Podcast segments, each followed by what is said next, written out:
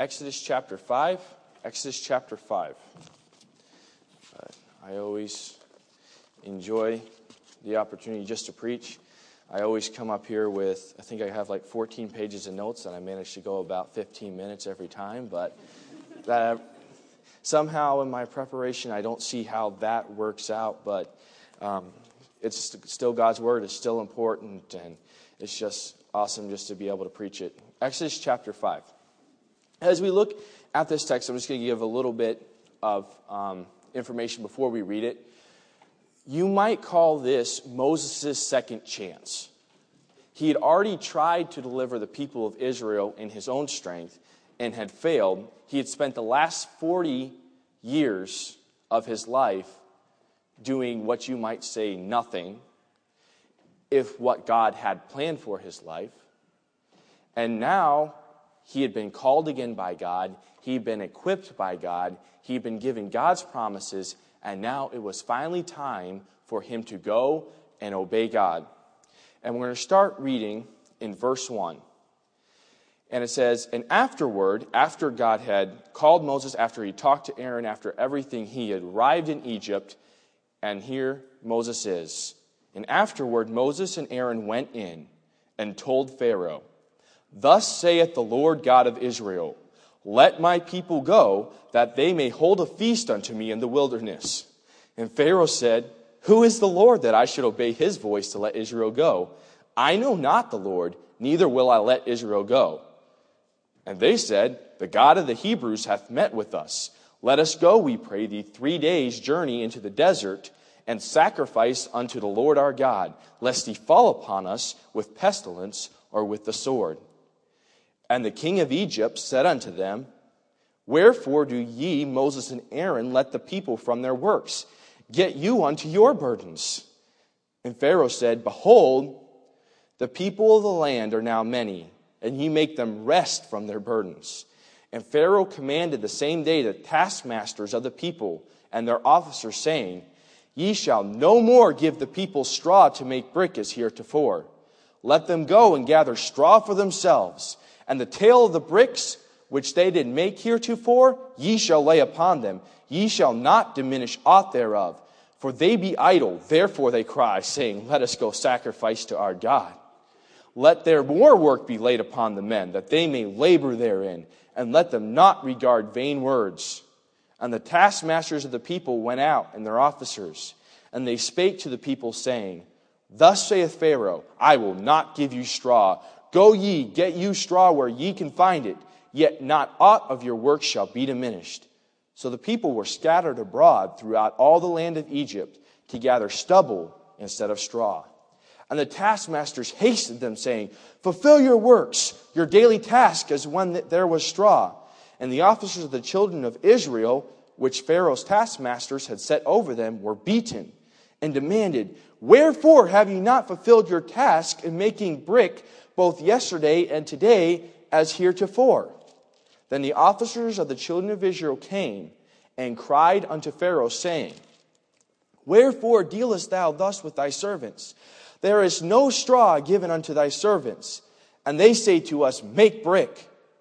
And behold, thy servants are beaten, but the fault is in thine own people. But he said, Ye are idle, ye are idle. Therefore ye say, Let us go do sacrifice to the Lord.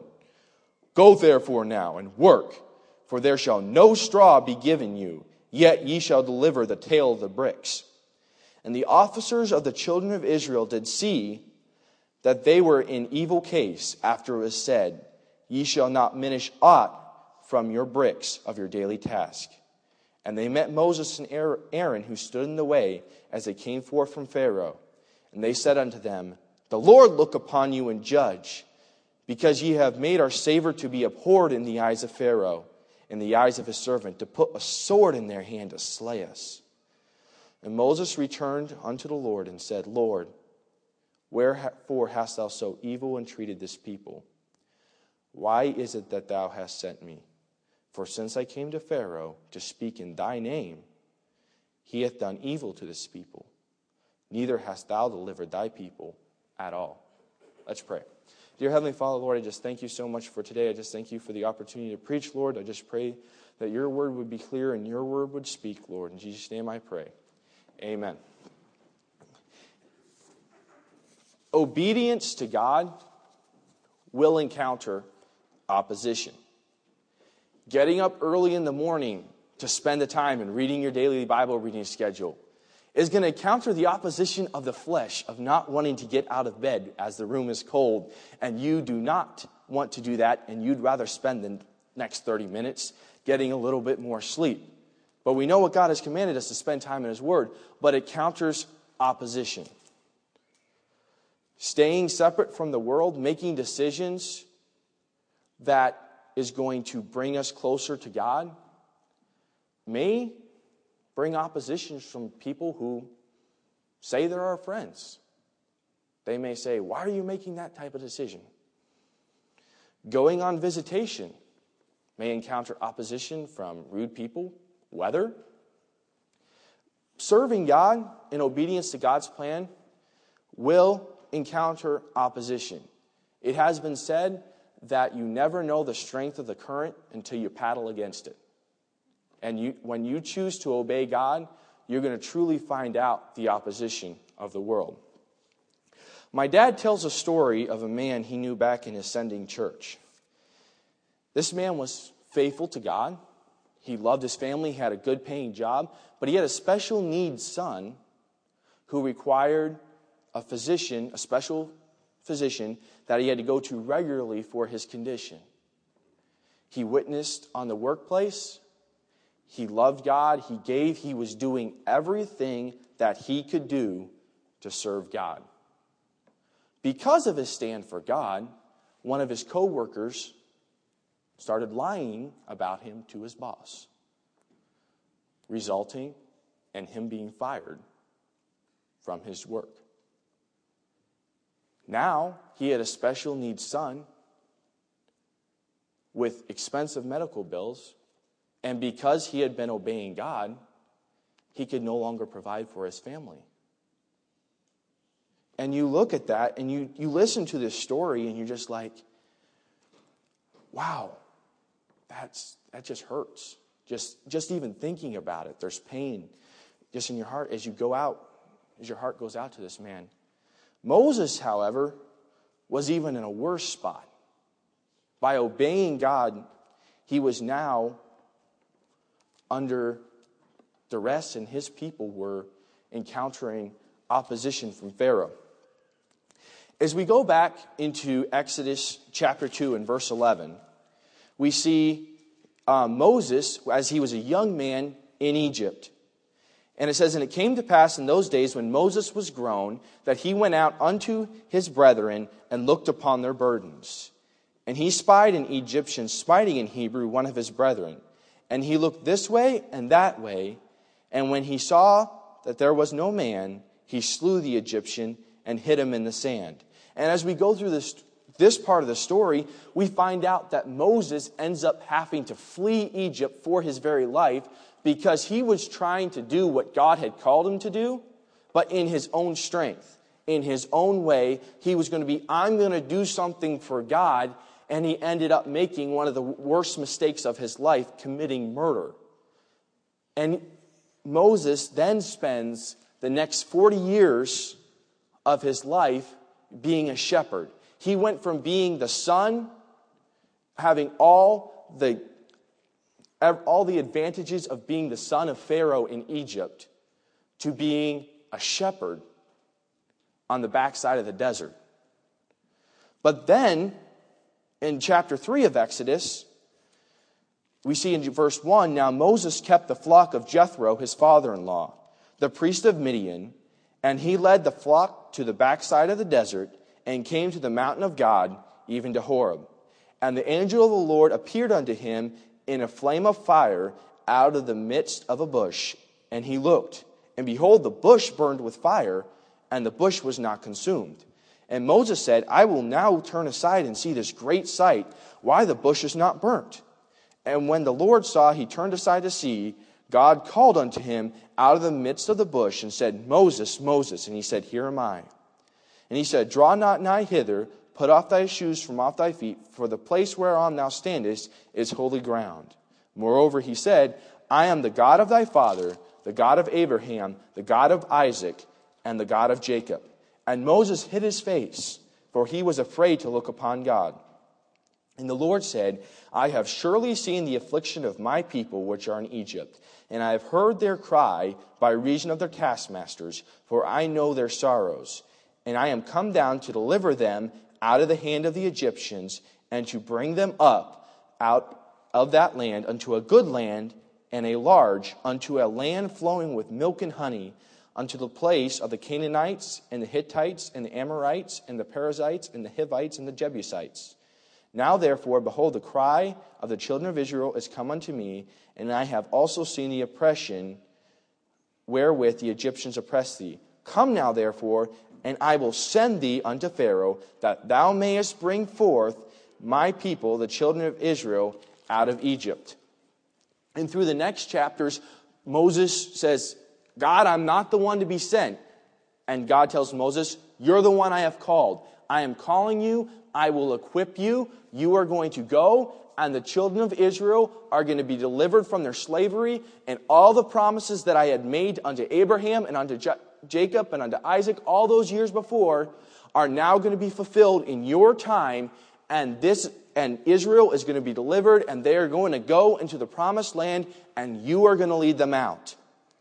So Moses has very clear instructions from God. He has, God himself has given him his word. God himself appeared unto him. He has everything God could give him. He gave him signs and he goes in obedience to God to the most powerful man on earth and demands, Let my people go, under saying God's word in great meekness. Moses did everything right. He was with the right authority, he, God's authority. He was under the right spirit, saying, I'm not saying this, God is saying this. In complete obedience to God, Moses went to Pharaoh and told him, Let my people go. There's commands God has given us, and we are to obey God's command, even when it seems that it is impossible, even when it seems ridiculous, even when it seems, you seriously want me to do that? Moses, as a former son, he was formerly wanted, the um, proverbial dead or alive in Egypt, and now he was going back to Egypt and telling them, Let my people go Thus saith the Lord God. He was, it was something that was very intimidating. It would have been very dangerous to his own life. Pharaoh could have had him killed. But he was obeying God. And we are to obey God no matter what the command God gives us from his word. And when we obey God, there will be opposition. We are going to obey God. We are to do exactly in every area of our life what God has commanded us to do. But when we do that, there will be opposition. As we see Pharaoh's response as he hears the message from God, the wicked king, Pharaoh, he scoffs at the authority of God. In verse number two, he says, Who is the Lord that I should obey his voice to let Israel go? I know not the Lord, neither will I let Israel go. He's saying, I don't know this God. This God that you're telling me about is the God of my slaves. I have complete control over them, and you're telling me their God is telling me to let people go. Somehow, this doesn't compute, compute in my mind. I'm holding them in slavery. Why should I let them go? Clearly, if I have this God's people in slavery, I have authority over this God. He doesn't have any right here. He has no jurisdiction here. The God that you're telling me about, Moses, um, I'm God here. You don't have any authority here, is basically what Pharaoh is telling God.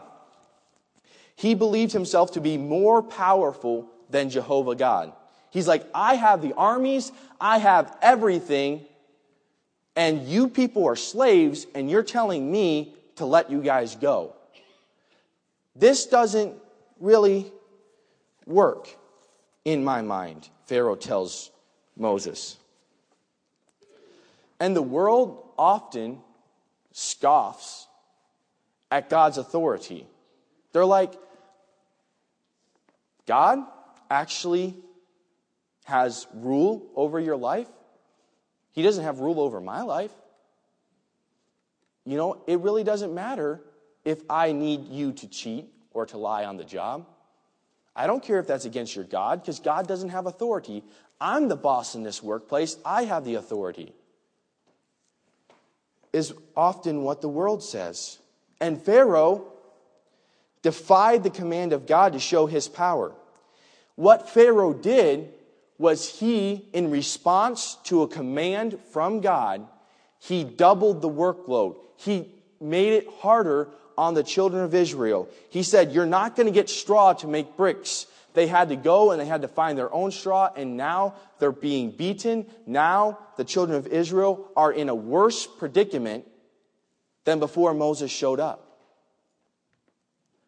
Now, Moses is looking at the situation and is saying, I obeyed God and now the situation is worse. It appeared in this story, in this true story from the Bible, that as Moses went in direct obedience to God, the opposition he encountered made the situation of the people he was attempting to deliver through God's power even worse. No longer were they just simply slaves? Now the bondage was doubled. Now the people were being beaten. And the people come to Moses and tell him, You've put a sword in the hand of Moses to slay us. And Moses begins to doubt God's sovereign promises. The people tell Moses the increased suffering is their fault. They go before Pharaoh and tell him, This we can't do this. Your people, the reason the bricks aren't being made is because you've taken away the straw. And he says, You guys are just lazy. Get over it. And now the people are holding Moses responsible. And Moses goes before God in verse 22 and says, Lord, wherefore hast thou so evil entreated this people? Why is it that thou hast sent me? For since I came to Pharaoh to speak in thy name, he hath done evil to this people, neither hast thou delivered thy people at all. Moses accuses God of not keeping his end of the bargain. He's like, God, I've done everything you commanded me to do. And this people, the, your people, are worse off now than when I came. I am obeying you. But you said you were going to deliver this people. You promised me. You promised me that these people were going to be delivered. Your covenant promises are that you would take this people back into the promised land. But that doesn't seem what's going to happen here. In this story, Moses came fully expecting God to deliver his people.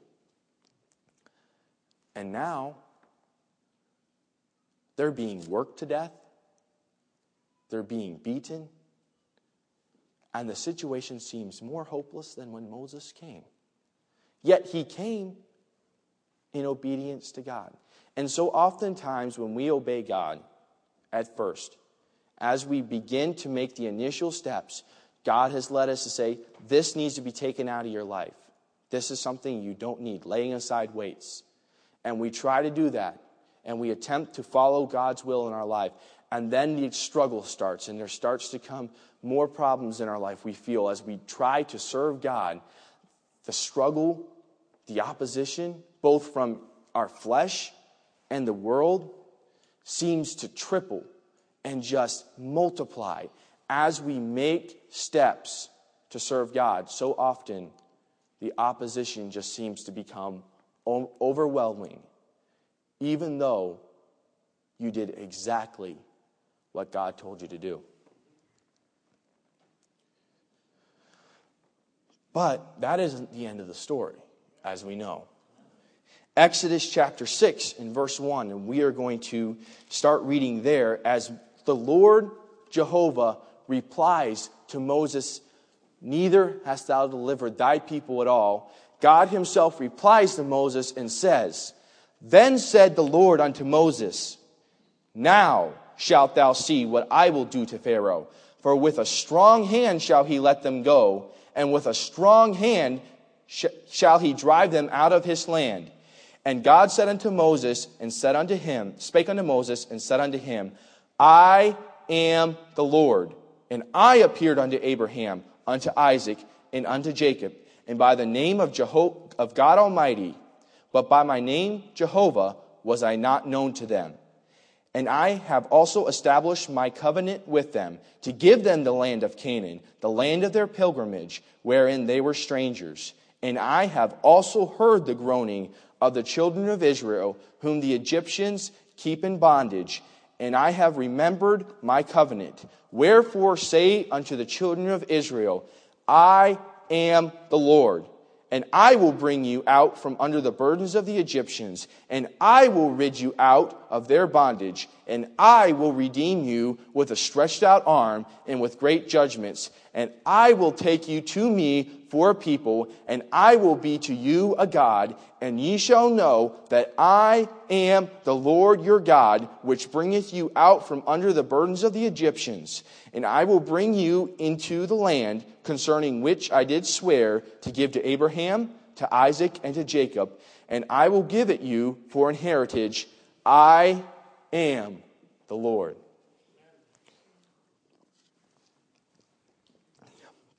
Is God reveals his master plan for his glory in chapter 6. Because now that Pharaoh had turned his back on God, God could show truly his power.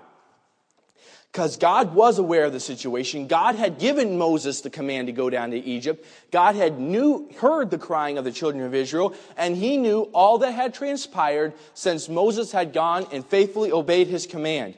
God knew that Pharaoh was proud, and he wanted to humble him and Egypt to show them that he truly was God supreme, that he was the one who had control over everything.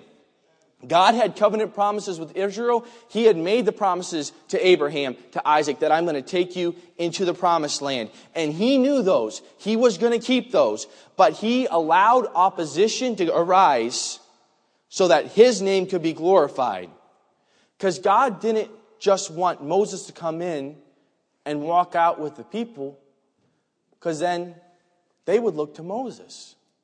Rather, God allowed such opposition to his plans because he wanted Israel to know that they had been rescued by his power alone. And through all the trials in the wilderness and as they walked into the land, one of the things they always looked back to was the fact that God had delivered them from the, under the hand of the Egyptians. You, as you read through the rest of the book of Exodus and you read the plagues and everything that God in his power brought on Egypt to bring the children of Israel out, all you can stop and look at is God received the glory. God was the one whose power was shown. God was the one who all attention was directed to God. And the people in the land of Canaan, where they were going, they said, We don't want to mess with the God of Israel, the God that divided the Red Sea because he is truly is God.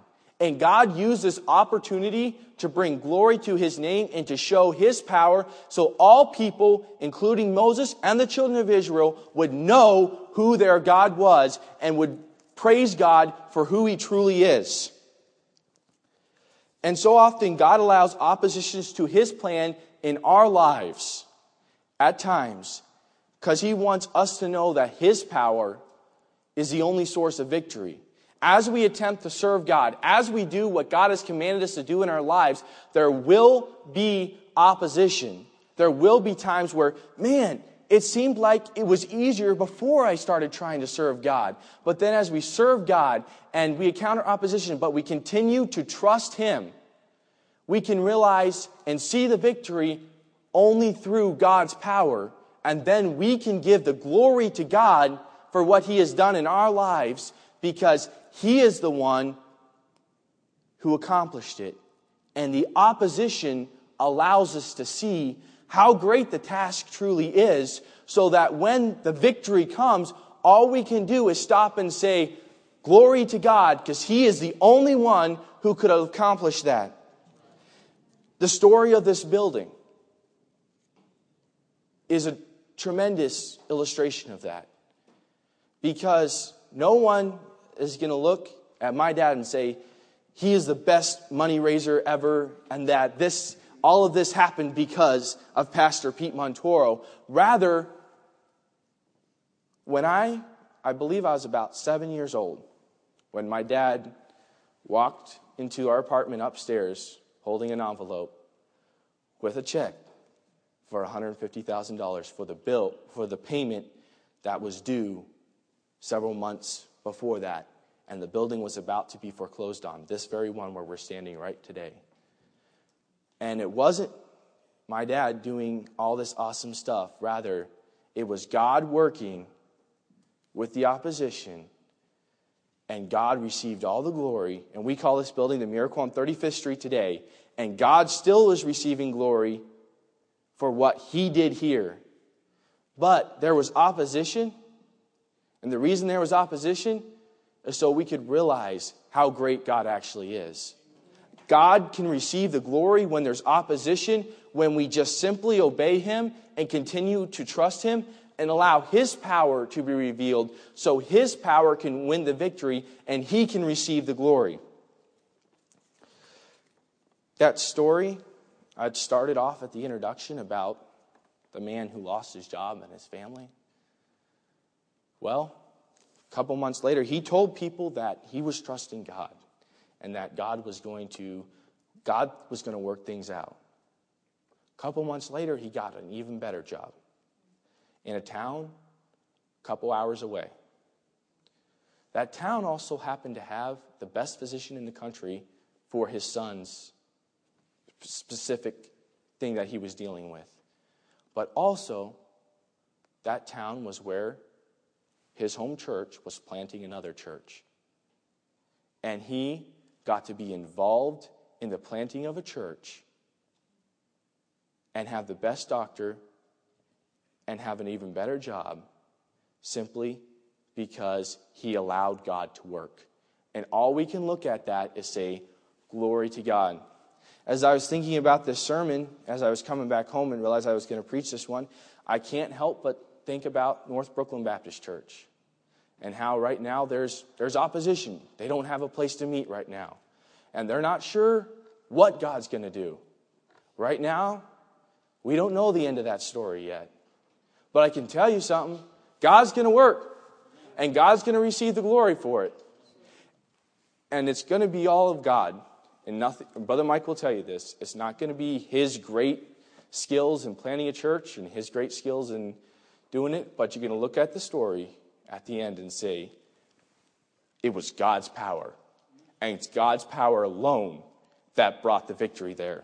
And we look at our individual lives as we deal with life situations, as we deal with what God brings into our lives. And first, we need to say, Am I obeying God? Am I doing what God has commanded me to do? And as we look at God's word and as we obey specific instances in our lives and follow God, follow God's leading to Brooklyn, follow God's leading to witness to that coworker, follow God's leading to lay aside that weight in our lives, follow God's leading in our lives we can obey God exactly and still feel like the whole world just fell on us. But as we continue to trust God, because the one person we can trust, the one thing that we can always rely on is God. Because He is the God who made the promise to Abraham and Isaac and Jacob. And we know the end of the story in Exodus chapter 5 and chapter 6 that he did bring Israel out and he did exactly what he promised and brought Israel to the promised land And he was the only one when you looked at it and said, that was God's power that did that. That was, and we look at it and say, glory to God. And so many times as we're serving God, we make attempts, however feeble, it may seem utterly ridiculous, as ridiculous as going before Pharaoh and telling him, Let my, let my people who you hold as slaves go.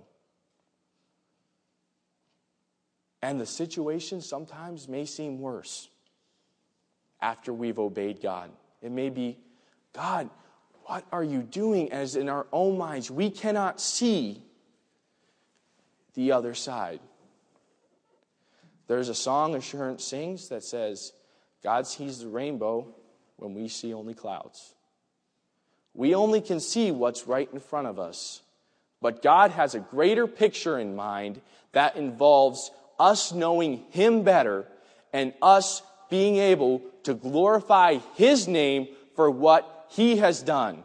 God wants to receive glory in your life. In every one of our lives here, God wants His power to be shown evident as we follow Him, as we encounter opposition, both from our flesh, both from the world, both from just life situations. And as we simply trust and obey Him and trust in the word that God has already given us, we can rely that He has the power and He has the strength to both see us through and to do so in a way we would never have expected.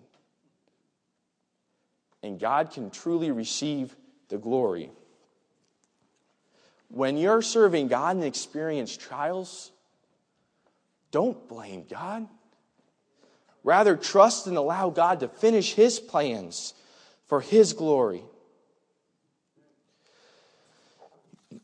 Just as I was studying for this message, I ran across this um, quote in a commentary, and it said, Out of this whole story, there comes to us this lesson we must never suppose that the difficulties which confront us indicate that we are not on God's path in doing His work. Indeed, the contrary is generally the case. If we are willing to walk with God, He will test the sincerity and temper of our soul. He will cause men to ride over our heads. He will bring us through fire and through water. But out of all, he will bring us into a large room and give us the very thing on which we have been taught to set our hearts. The further banks of the Red Sea, with their song of victory, will wipe the memory of those bitter disappointments, those sharp speeches, those hours of lonely anguish. God, if God calls us to do something, if God shows us clearly in His Word, this is what I want you to do and we obey him, he's not going to just leave us to face all the consequences, though at times it'll seem that way. Rather, God is behind the scenes at work, allowing us to see how great the task truly is. So when He works, we can step back and say, that was, that was all God. Nothing of me. God's power is the only thing that could have brought that. Make sure you're obeying God. That'd be a good start. Make sure what you're doing, don't, just because you're encountering opposition, don't say, well, I'm waiting for God to work. Make sure what you're doing is in obedience to God's word. And then, when the opposition does come, allow Him to bring glory to his name. Because God wants to do a work in North Brooklyn Baptist Church. God doesn't, God's not done working here in Open Door Bible Baptist Church. God's not done working in your life. There's going to be new struggles coming up every day. What we can't do is try to do it in our own strength. Moses tried that. But when God gives direction, follow it because his power is behind his word.